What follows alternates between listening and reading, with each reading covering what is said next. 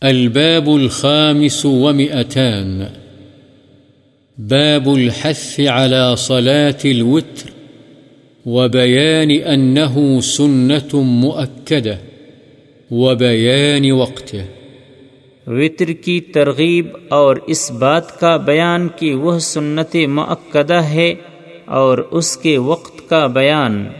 عن علي رضي الله عنه قال الوتر ليس بحتم كصلاة المكتوبة، ولكن سن رسول الله صلى الله عليه وسلم قال إن الله وتر يحب الوتر، فأوتروا يا أهل القرآن. رواه أبو داود والترمذي، وقال حديث حسن. حضرت علی رضی اللہ عنہ بیان فرماتے ہیں کہ نماز وطر فرد نماز کی طرح لازمی نہیں ہے، لیکن رسول اللہ صلی اللہ علیہ وسلم نے اسے مقرر فرمایا ہے، یہ سنت ہے۔ آپ صلی اللہ علیہ وسلم نے فرمایا ہے، اللہ تعالی وطر یعنی طاق ہے اور وطر کو پسند فرماتا ہے۔ لہذا اے اہل قرآن، تم وطر پڑھا کرو۔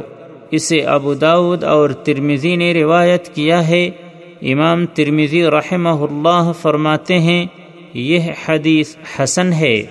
وعن عائشة رضي الله عنها قالت، من كل الليل قد أوتر رسول الله صلى الله عليه وسلم، من أول الليل ومن أوسطه ومن آخره وانتهى وتره إلى السحر متفق عليه حضرت عائشہ رضی اللہ عنہا بیان فرماتی ہیں، رسول اللہ صلی اللہ علیہ وسلم نے رات کے ہر حصے میں نماز وطر پڑھی ہے۔ رات کی ابتدا میں، اس کے درمیان میں اور اس کے آخر میں۔ اور آخر کو آپ کی نماز وطر سحر یعنی صبح تک پہنچ گئی۔ بخاری و مسلم۔ وعن ابن عمر رضي الله عنهما عن النبي صلى الله عليه وسلم قال اجعلوا آخر صلاتكم بالليل وترا متفق عليه حضرت ابن عمر رضی اللہ عنہما سے روایت ہے، نبی کریم صلی اللہ علیہ وسلم نے فرمایا، تم اپنی رات کی آخری نماز وطر کو بناؤ۔ بخاری و مسلم۔ وعن أبي سعيد الخدري رضي الله عنه أن النبي صلى الله عليه وسلم قال أوتروا قبل أن تصبحوا۔ رواه مسلم. حضرت ابو سعید خدری رضی اللہ عنہ سے روایت ہے نبی کریم صلی اللہ علیہ وسلم نے فرمایا صبح کرنے سے پہلے پہلے وطر پڑھ لیا کرو مسلم۔ وعن عائشة رضي الله عنها أن النبي صلى الله عليه وسلم كان يصلي صلاته بالليل وهي معترضة بين يديه، فإذا بقي الوتر أيقظها فأوترت. رواه مسلم. وفي رواية له، فإذا بقي الوتر قال قومي فأوتري يا عائشة.